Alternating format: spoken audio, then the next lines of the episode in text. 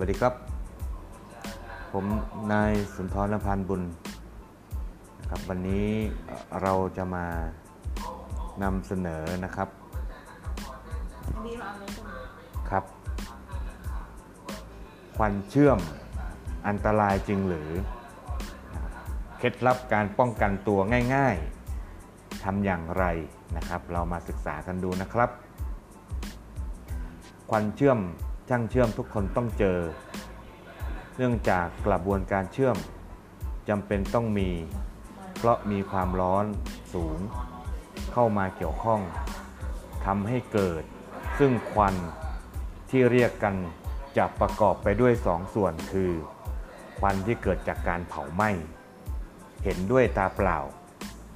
และควันที่เกิดจากไอระเหย และก๊าซอาจมองไม่เห็นด้วยตาเปล่า ไม่ว่าควันจะเกิดจากอะไรก็ตาม ต้องหาทางป้องกันอย่างเพียงพอเสมอ และให้หาความรู้ในการป้องกันด้วยนะครับ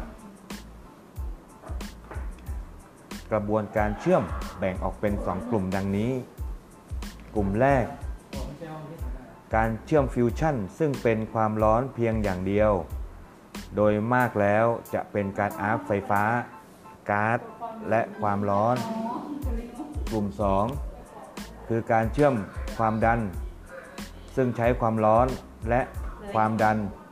รูปแบบการเชื่อมเหล่านี้ ทั้งหมดจะผลิตควันที่สามารถมองเห็นได้ หรืออาจไม่เห็น ซึ่งมีควันโลหะ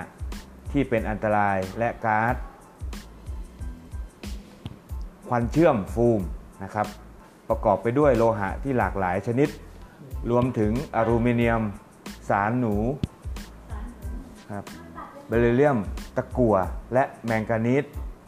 อาร์กอนไนโตรเจน อาร์กอนไดออกไซด์คาร์บอนคาร์บอนมอนอกไซด์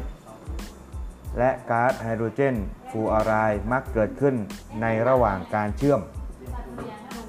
ครับ ปัญหาสุขภาพที่เจอสำหรับช่างเชื่อม ควันเชื่อมอาจทำให้เกิดปัญหาสุขภาพที่ร้ายแรงนะครับสำหรับคนงานหากสูดดมเข้าไปแล้วนะครับ จะทำให้เกิดอาการคลื่นไส้วินเวียนศีรษะ หรือตาจมูกระคายเคืองในลำคอนะครับ การป้องกันคือเราต้องอทำงานในที่โล่งแจ้งนะครับ อากาศถ่ายเทได้สะดวกนะครับ เพื่อที่จะป้องกันปัญหาที่ไม่ให้ สูดดมควันเข้าไปในร่างกายนะครับนะครับ ควันเชื่อมอันตรายจริงหรือเราก็มีแค่นี้นะครับ เดี๋ยวโอกาสหน้าฟ้าใหม่นะครับ เราก็